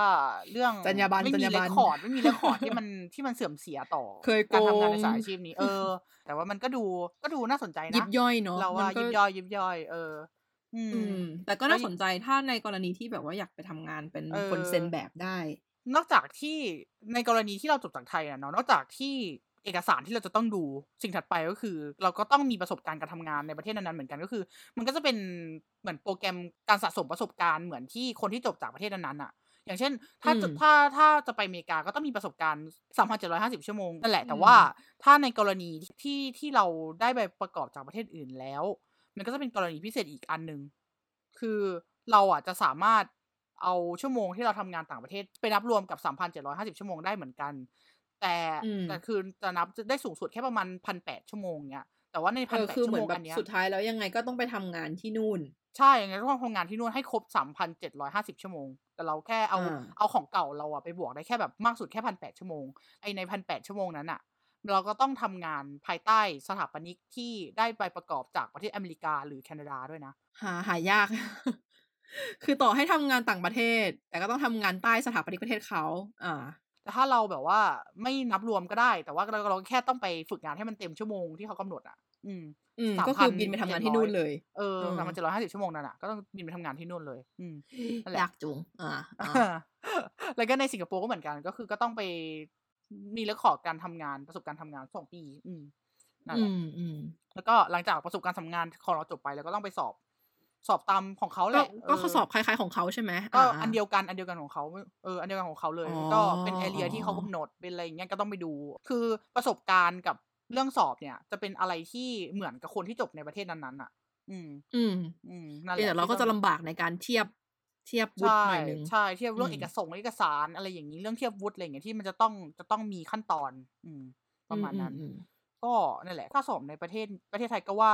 ก็แพงแล้วเนาะอืมที่นี่ก็ที่ต่างประเทศเหล่านี้ก็คือก็ไม่ได้ถูก อ่า ก็คืออย่างอย่างในไทยที่มันบอกว่าเป็นหมื่นใช่ไหมอย่างอย่างอเมริกานี่ก็คือรวมๆกันแล้วก็ เออก็ก็ตัดหลาแขยนข้างหนึงไปขาย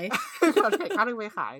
ก็แพงก็แพงใช่ เพราะว่าอย่างที่มนบอกมันไม่ใช่แค่ค่าสอบอย่างเดียว มันเป็นค่าสมัครสมาชิก ค่ารักษาสภาพ ค่า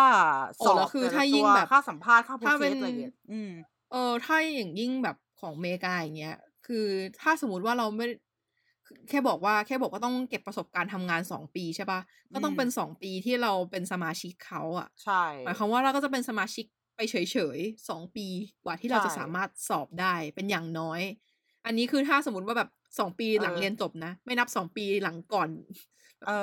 ถ้าอยากเออเก็บประสบการณ์ของฝึกงานด้วยก็ต้องไปสมัครก่อนหน้านั้น แล้วก็จะเสียค่าคงสภาพไปเรื่อยๆเรื่อยใช่ใช่ใช่ใช่ซึ่งซึ่งซึ่งค่าคงสภาพนี้ก็จะเป็นอีก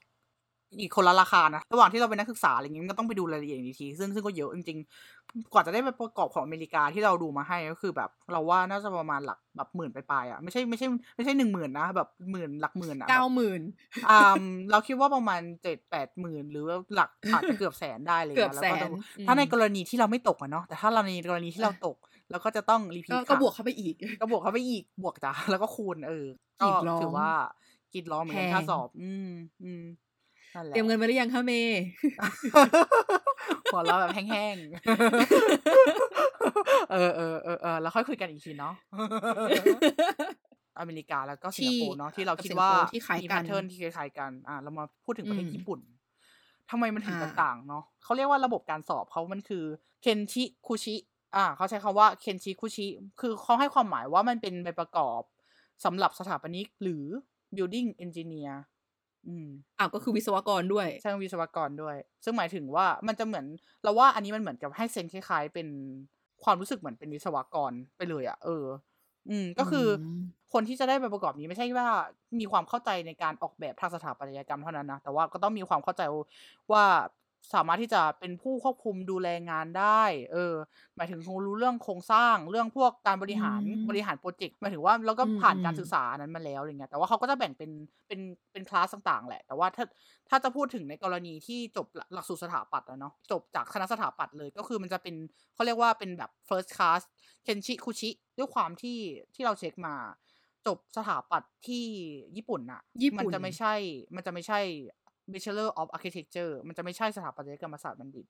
มันจะเป็นอ่าจบวิศวกรรมศาสตร์ Engineering อืมแล้วก็วงเล็บว่า Architecture ซึ่งเป็นหลักสูตร4ปี จะแตกต่างจากที่เมืองไทยแล้วก็อีกหลาย ๆ ประเทศที่เป็นหลักสูตร5ปี อืม เพราะฉะนั้นมันก็จะเหมือนกับเราได้ เราได้เราได้วิศวกรรมอะแต่ว่ามันก็คือเป็นระบบของประเทศเขาอะเออ ที่จะสามารถส่งเข้าไป first class เคนชิคุชิของเขาอะก็คือเราก็ต้องมีประสบการณ์ทำงาน2ปี หลังจากที่เรียนจบ สถาปัตยกรรมศาสตร์ หรือวิศวกรโยธา คือ civil อื engineer มอืม ซึ่งอืมซึ่งเรารู้สึกว่ามันเซนส์เป็นแบบมันมันคือวิศวกรมากๆอะถ้าเออถ้าพูดถึงเข้าใจญี่ปุ่นอะเนาะเออ ใช่เออใช่เออ เพราะว่าเพราะว่าคนคนที่ให้คนที่ให้ไปประกอบนี้มันก็คือแบบเขาบอกว่าเป็นกระทรวงการก่อสร้างของญี่ปุ่นเลยนะ Ministry อ๋อ of Construction นะ ไม่ใช่ไม่ใช่สภาสถาปนิกเหมือนที่เหมือนที่ประเทศอื่นๆนะ เหมือนค่อนข้างจะเป็นในแง่แบบ เขาเรียกว่าไง การก่อสร้างแบบสำคัญอืมใช่ใช่มากใช่อืมอ่าแต่ว่าเพื่อที่จะให้ใบประกอบ first class ของเคนชิคุชิอันเนี้ยมันก็จะมีหลายวิธีแหละ แต่ว่าในกรณีนี้เราแค่พูดถึงในกรณีที่อ่าจบจากสถาปัตย์อะเนาะอืมนั่นแหละอ่าแล้วก็พอหลังจากที่เรามีประสบการณ์สองปีการทำงานแล้ว เราก็ต้องไปสอบ อืม แล้วก็อ่าสอบเสร็จแล้วฮะก็ต้องมีเทรนนิ่งโปรแกรมของเขาอืมก็เป็นขั้นตอนของเขาไป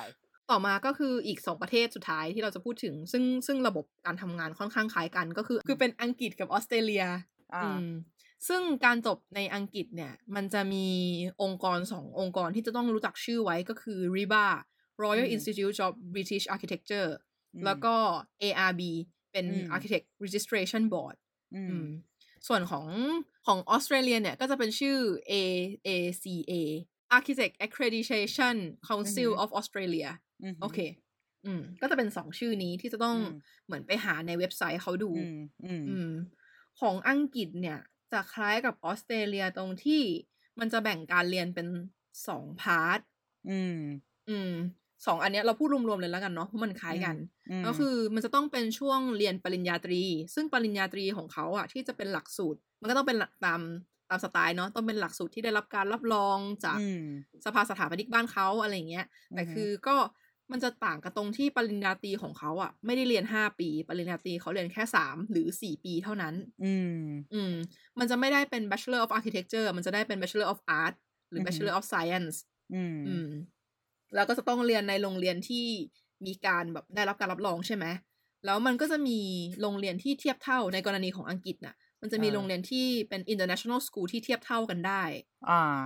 เออ คือหมายถึงว่าถ้าสมมติว่าคุณจบจาก มหาลัยนี่นี่นี่ในคอร์สนี้ คุณก็ถือว่าเทียบเท่า part หนึ่งของเขาแล้ว อืมอืมแต่ว่าทั้งในโรงเรียนนั้นน่ะไม่มีประเทศไทยนะจ๊ะเออเออแล้วก็เออตามสไตล์ก็พอจบปริญญาตรีเสร็จปุ๊บจะต้องทำงานก่อนอืมอืมทำงานก่อนถ้าเป็น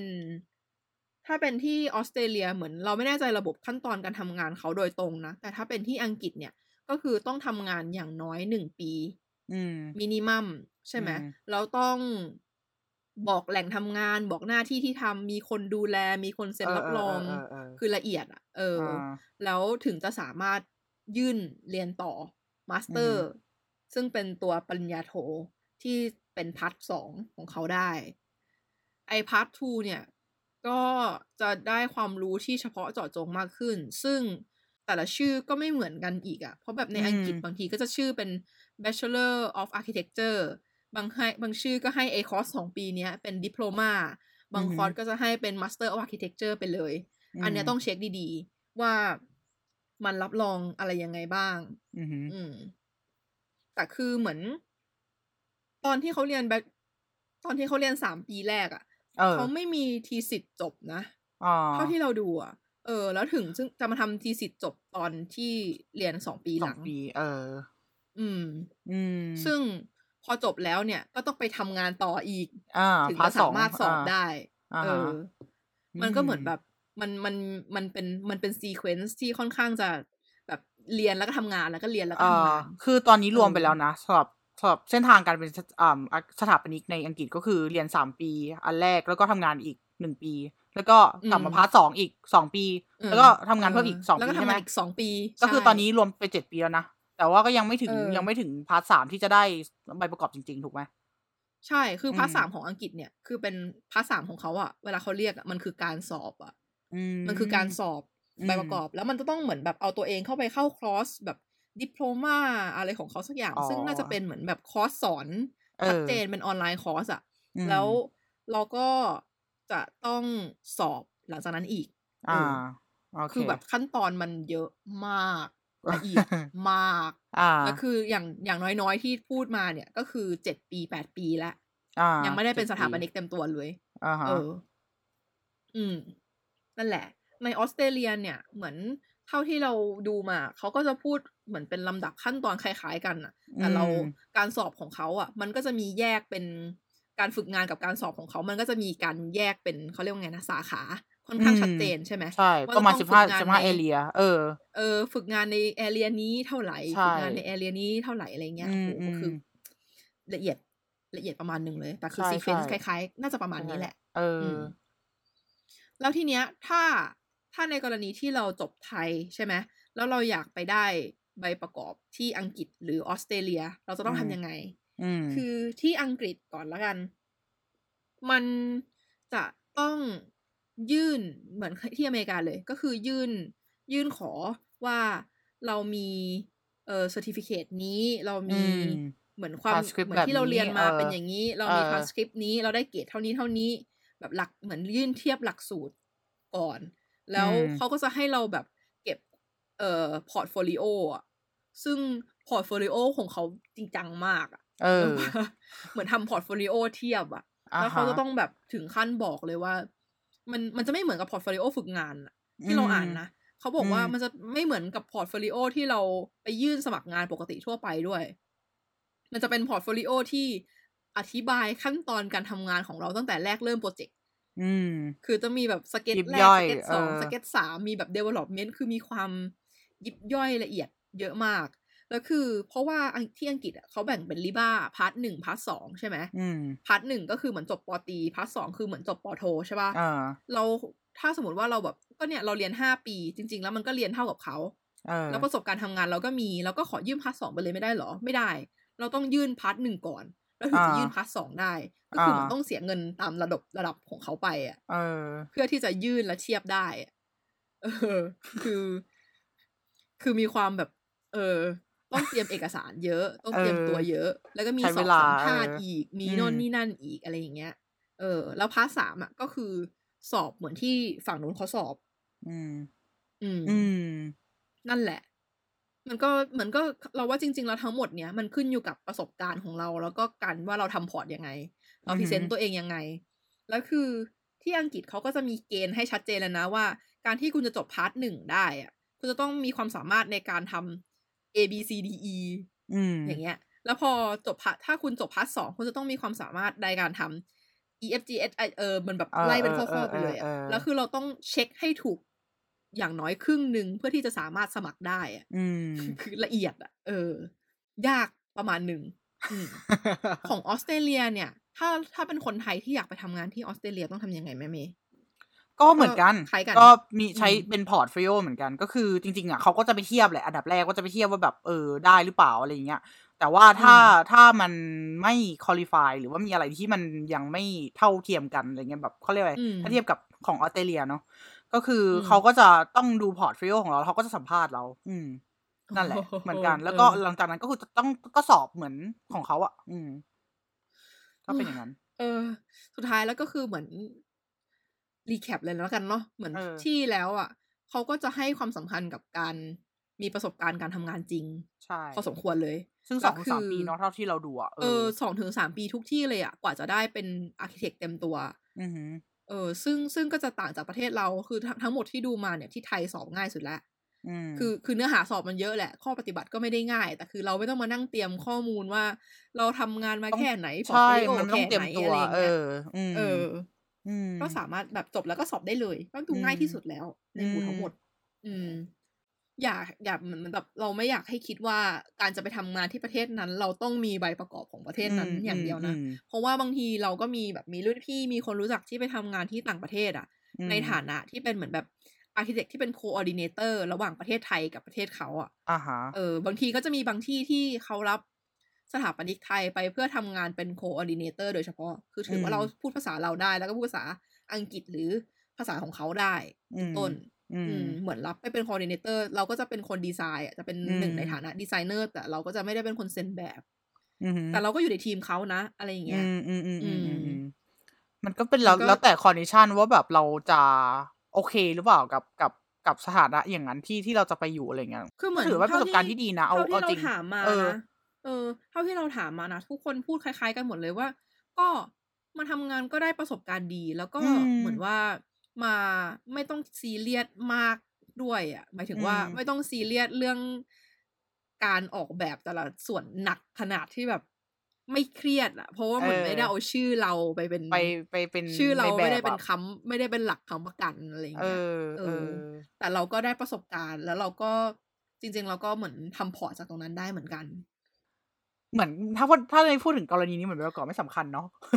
แต่ว่าแต่ว่า คือจะพูดยังไงดีอะเราว่าใบประกอบสำคัญกับวิชาอ่าชีพสถาปัตยกรรมอ่าเพราะว่ามันจะเป็นตัวที่รองรับได้ว่าเออรับรองได้ว่าไอคนเนี้ย มันรู้เรื่องจริง ๆ นะ มันทำงานใช่เป็น อืมแล้วก็เหมือนถ้ามีปัญหาทางกฎหมายใดๆตึกถล่มคนนี้ไงที่มันเคยเซ็นเออ คือมันจะมีมันจะมีประเด็นเรื่องการก่อสร้างอะเออเออเออแต่เราถ้าพูดถึงว่าในการทำงาน ทำงานเป็นระหว่างสถทำปนิกงานอะเอนะอเออเออระหว่างทำงานอะเราอาจจะไม่ได้ใช้มันเยอะ อืมเนื่องไหมเพราะเราก็จะใช้ความรู้ที่เราเรียนมาอืมในการดีไซน์ว่าเออ เราจะต้องดีไซน์ออกแบบอะไรอย่างเงี้ยอย่างไงไอ้พวกอย่างเงี้ยมันไม่ได้ใช้ใบประกอบไงอืมเอออมมันจะมีผลตอนที่ก่อสร้างนั่นในแหละเชิงกฎหมายมากตอกนว่าที่ตึกเราจะเป็นออรูปเป็นร่างขึ้นมาเอจอริงๆอะเป็นในอืมในนั่นแหละทางกฎหมายอะเออ ใช่ไหมตอนนั้นแหละค่ะ อืม ไอเนื้อหาทั้งหมดที่เราพูดมา อย่างที่เราย้ำมันเป็นอืมแค่สิ่งที่เราอ่านแล้วสรุปมาได้อือหือจากข้อมูลที่เขาให้ รายละเอียดยิบย่อยเยอะมากอืมต้องต้องทำการบ้านอืมใช่ต้องทำกาถ้ารเราบ้านอยากไปทำที่อันที่นู่น อืมแล้วคือไม่ใช่แค่ข้อมูลด้วยนะ มันจะมีเรื่องขั้นตอนนู่นนี่นั่นด้วยนะใช่เพราะว่าแบบอย่างตอนเนี้ยที่เราหาข้อมูลอยู่บางประเทศยังติดโควิดอยู่ใช่ปะใช่เราทุกอย่างเขาก็แบบก็เทิร์นไปเลื่อนที่ออนไลน์หมดไปหมดเลยเออหรือว่าก็เทิร์นไปเออที่ออนไลน์หมดเลยก็คือขั้นตอนก็แบบเพิ่มมาอีกอะไรอย่างเงี้ยอืมอืม นั่นแหละ อืม ก็มีมีแบบเหมือนเหมือนมีข้อมูลอัปเดตเปลี่ยนแปลงตลอดเวลาก็ต้องเช็คเนาะการได้ไปประกอบเนี่ยมันก็เหมือนแบบในไทยอะ มันก็เป็นเหมือนการที่ได้ทำงานเป็นสถาปนิกอย่างถูกกฎหมายอะ อืม เพราะว่าเราสร้างเราเราเราสามารถแบบเซ็นแบบก่อสร้างสร้างอาคารได้จริง ๆ แล้วไงอืมแล้วมันก็จะเหมือนเป็นตัวค้ำประกันว่า มีความรู้ความสามารถมากพอที่จะออกแบบเพื่อความปลอดภัยของคนที่ใช้อาคารได้อะ อือืมม ใช่ อย่างน้อยในไทยอะ ก็ต้องทำงานในไทยก็ควรจะต้องมีใบประกอบไว้ เพื่อที่รับรองว่าเรามีคุณสคุณสมบัติที่จะทำงานได้จริง สุดท้ายแล้วก็เท่าที่ดูมาเหมือนไทยจะเป็นที่ที่สอบใบประกอบได้ง่ายที่สุดอืมเออ เทียบกับที่อื่นเนาะก็เนี่ยเขาต้องมีประสบการณ์นู่นนี่นั่นอะไรเงี้ยเราจบเราก็สอบได้เลย ใครที่เรียนจบแล้วอะคิดจะทำงานสายนี้ก็สอบเถอะอืมสอบไว้เถอะ จริงอืมมันมันมันก็น่าจะได้ใช้บ้างแหละคือแต่ทั้งหมดทั้งนี้ทั้งนั้นแล้วอะมันก็จบมาแล้วไม่ได้ทำงานสายสถาปนิกเลย แต่มีใบประกอบพอถึงอืมเวลาที่สมัครงานจริง ๆ อะ ต่อให้มีใบประกอบอะ ก็ไม่ช่วยอะไร เพราะว่าเขาก็ต้องเขาดูดูเรื่องประพสอบร์ตโฟการลิโอณ์เรื่องการเออทำงานเออเอที่เราอทำงานมาทั้งหมดแล้วอยู่ดีอะเขาก็จะดูเพประราะสฉะบนั้นการณ์เราอยู่ดี เออ ใช่ เพราะว่าฉะนั้นแล้วเหมือนมีใบประกอบไว้ก็มีไว้ยืนยันว่าจบแล้วนะจ๊ะอืจมริงๆนะจบแล้วจ๊ะจ้ะ เออผ่านการประเมินแล้วด้วยนะจ๊ะจ้ะอะไรอย่างเงี้ยเออก็เออก็เออก็ดีก็มีเอไว้อก็ดีเออเอเอออแต่สุดท้ายก็ขึ้นอยู่กับประสบการณ์ทำงานของเราเนาะใช่ ถ้าไม่อืเสีมยหายอะไรก็ก็มีไว้ก็ได้ แต่ว่ามันก็มีมันก็มีนะเพื่อนเราที่ไม่ได้มีที่อไม่ย่างเช่นสอบจะไม่สใช่อบอย่างเช่นแบบ บางคนนี่คือโอเค ฉันจะไม่เอาฉันจะไม่เอาดีทางด้านสถาปนิกแล้ว ฉันจะไปเป็นช่างภาพเขาก็อืไม่สมอบเขาก็คือรู้สึกว่าเออเขาตัดสินใจได้แล้วว่ามันใบประกอบไม่ได้จำเป็นกับชีวิตเขาขนาดนั้นอะไรเงี้ยอืม อืมเขาอืก็มไม่สอบ อือืมมก็มีก็ก็ก็ก็ง่ายก็เป็นดีช้อยเพขอราะงเขาเพไปราะเออ ใช่เออก็ก็เป็นเหมือนสุดท้ายแล้วมันก็เลือกแล้วแต่เราอะว่าอืเรามเลือกจะสอบหรือเลือกจะไม่สอบ อืออืหืมออือแต่หือถ้าถ้าอยากทำงานในสายสถาปนิกในไทยก็มีไว้ก็ดี ต้องมีอือะมเออเราจะต้องมีแหละอืเอมอก็จริง ๆ แล้วมันก็มีเพื่อนอีกหลายคนที่เป็นตัวอย่างได้ว่ามีใบประกอบแล้วไม่ได้ทำงานในสายสถาปนิก เออ อันนี้ก็เป็นท็อปิกที่เราจะพูดถึงในอีพีถัดไปเนาะว่าแบบเออหลังจากที่สอบใบประกอบเสร็จแล้วเนี่ยโปรยทำงานเก่งสายสเอถาปอนิกเป็นยังไงเอเอออทำงานสายสายอื่นใส่เป็นยังไงเป็นยังไงเออที่ไม่ใช่สถาปนิกเป็นยังไง อือืมมก็รอฟังได้ในอีพีถัดไปนะคะรับรองเป็นเรื่องมอมอสนุกสนุกๆแน่นอนเลย เพราะว่าเป็นเรื่องเกี่ยวกับเพื่อนแล้วใช่ต้องเมาใช่ก็อ่าตอนนี้พอดแคสต์ก็ ถ้าถ้าตามไทม์ไลน์ของเราเนาะก็ดำเนินมาถึงจังหวะที่เราเรียนจบแล้ว สอบใบประกอบแล้วอืม EP ถัดไปเราก็จะพูดถึงเรื่องการทำงานในสายสายงานอืมสถาปนิกและไม่ใช่สายงานสถาปนิกอืมเราจะมียกตัวอย่างเคสประกอบด้วยว่ามีเพื่อนหลายคนเอเราอมีเพื่อนที่เลือกหลายคนมากเลย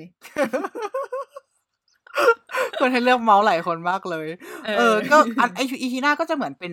เขาเรียกว่าอะไรอะจุดสุดท้ายของ รถแมพของการเป็นสถาปนิกเออจุดสุดท้ายของเต็กแนะแนวของเราของติดแน่แล้วแนกัวนของเราเออแล้วเราเป็ก็นจะการ move on ไปสู่หัวข้ออื่นต่อๆไป ก็อาจจะเป็นซีรีส์อื่นๆ หรืออาจจะไม่เป็นซีรีส์ก็ได้ที่แบบว่าอยู่อืๆมก็อาจจะแบบโผล่ขึ้นมารบกวนช่วยช่วยช่วยติดตามแล้วกันเนาะอืม อืมยังไงก็ฝากติดตามกันด้วยนะคะ ถ้าจะส่งคำถามหรือมีข้อสงสัยเรื่องสนใจอะไรที่เราอยากให้เราพูดถึง ก็มาบอกกันได้ใน Facebook Twitter แล้วก็ YouTube Anytech Podcast ค่ะ อืมเช่นเดียวกัน สามารถติดตามฟังพอดแคสต์ของเราผ่าน Anchor Apple Podcast แล้วก็ Spotify ได้ วันนี้ก็ขอบคุณที่รับชมรับฟังกัน แล้วพบกันใหม่ใน EP ถัดไปนะคะ ขอบคุณค่ะ สวัสดีขอบค่ะคุณค่ะ สวัสดีค่ะ